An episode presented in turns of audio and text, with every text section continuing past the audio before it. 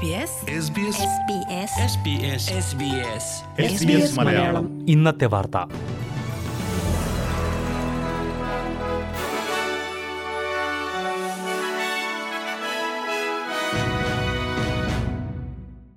നമസ്കാരം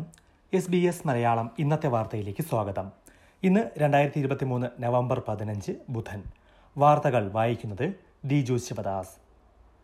ഓസ്ട്രേലിയക്കാരുടെ ശമ്പളത്തിൽ ഇരുപത്തിയാറ് വർഷത്തെ ഏറ്റവും വലിയ വർധനവ് രേഖപ്പെടുത്തിയെന്ന് ബ്യൂറോ ഓഫ് സ്റ്റാറ്റിസ്റ്റിക്സ് സെപ്റ്റംബർ പാദത്തിൽ ഒന്ന് ദശാംശം മൂന്ന് ശതമാനം വർധനവും നാല് ശതമാനം വാർഷിക വർധനവുമാണ് ഉണ്ടായത് എന്നാൽ നാണയപ്പെരുപ്പ നിരക്കിനേക്കാൾ ഇപ്പോഴും ഏറെ കുറവാണ് ശമ്പളത്തിലുണ്ടാകുന്ന വർധനവ് അഞ്ച് ദശാംശം നാല് ശതമാനമാണ് നിലവിലെ വാർഷിക നാണയപ്പെരുപ്പം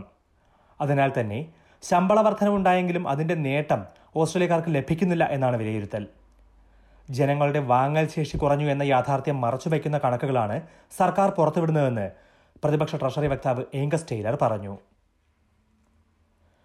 ക്രിമിനൽ കേസുകളിൽ ശിക്ഷിക്കപ്പെട്ട കുടിയേറ്റക്കാരെ ഡിറ്റൻഷൻ കേന്ദ്രങ്ങളിൽ അനിയന്ത്രിതമായി പാർപ്പിക്കാൻ കഴിയില്ല എന്ന ഹൈക്കോടതി ഉത്തരവിന്റെ പശ്ചാത്തലത്തിൽ അടിയന്തര നിയമനിർമ്മാണം നടത്തുമെന്ന് ഫെഡറൽ സർക്കാർ വ്യക്തമാക്കി ഡിറ്റൻഷൻ കേന്ദ്രങ്ങളിൽ കഴിഞ്ഞിരുന്ന എൺപത്തിയൊന്ന് കുടിയേറ്റക്കാരെ മോചിപ്പിക്കേണ്ടി വന്ന പശ്ചാത്തലത്തിലാണ് ഇത്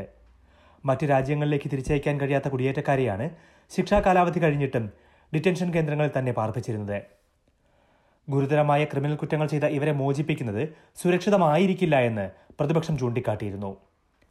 ഇവരുടെ കാര്യത്തിൽ എന്ത് നടപടിയെടുക്കാൻ കഴിയുമെന്ന് സർക്കാർ സൂക്ഷ്മമായി പരിശോധിക്കുന്നുണ്ടെന്നും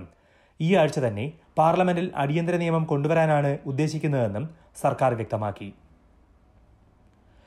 ലെബനൻ ആസ്ഥാനമായി പ്രവർത്തിക്കുന്ന ഓസ്ട്രേലിയയിലെ ഏറ്റവും വലിയ ക്രിമിനൽ ഗ്യാങ്ങുകളിലൊന്നിനെ തകർത്തതായി പോലീസ് അറിയിച്ചു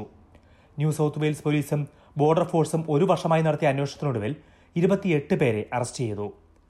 ഒന്ന് ദശാംശം അഞ്ച് ബില്യൺ ഡോളറിന്റെ ക്രിപ്റ്റോ കറൻസി ഇടപാടും മയക്കുമരുന്ന് ആയുധ കള്ളക്കടത്തും നടത്തിയ സംഘത്തിലെ അംഗങ്ങളെയാണ് പിടികൂടിയത് സിഡ്നി വിമാനത്താവളത്തിലൂടെ രാജ്യം വിടാനൊരുങ്ങിയ ഒരു നാൽപ്പതുകാരനെ ഞായറാഴ്ച അറസ്റ്റ് ചെയ്തിരുന്നു സംഘത്തിന്റെ നേതാക്കൾ ഒരാളാണ് ഇതെന്ന് പോലീസ് വ്യക്തമാക്കി ഇസ്രായേൽ പലസ്തീൻ സംഘർഷത്തിന്റെ പശ്ചാത്തലത്തിൽ ഓസ്ട്രേലിയയിൽ വർദ്ധിച്ചു വരുന്ന ജൂതവിരുദ്ധ വികാരം നേരിടാൻ അടിയന്തരമായി ദേശീയ ക്യാബിനറ്റ് യോഗം വിളിക്കണമെന്ന് പ്രതിപക്ഷം ആവശ്യപ്പെട്ടു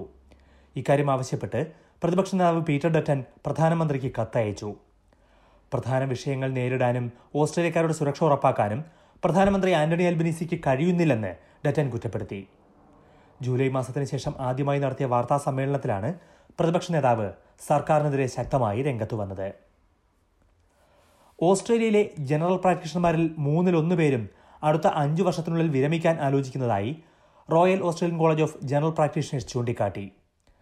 രാജ്യത്തിന്റെ ആരോഗ്യമേഖലയെക്കുറിച്ചുള്ള വാർഷിക റിപ്പോർട്ടിലാണ് അവർ ഇക്കാര്യം വെളിപ്പെടുത്തിയത് മുൻപൊരിക്കലുമില്ലാത്ത വിധം കൂടുതൽ രോഗികളെയാണ് ഇപ്പോൾ ജി പിമാർ പരിശോധിക്കുന്നതെന്ന് റിപ്പോർട്ട് പറയുന്നു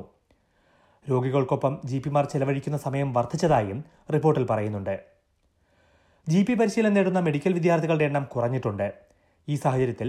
കൂടുതൽ പേരെ ജി പി മേഖലയിലേക്ക് ആകർഷിക്കാനും നിലനിർത്താനും നടപടി വേണമെന്നും അവർ ആവശ്യപ്പെട്ടു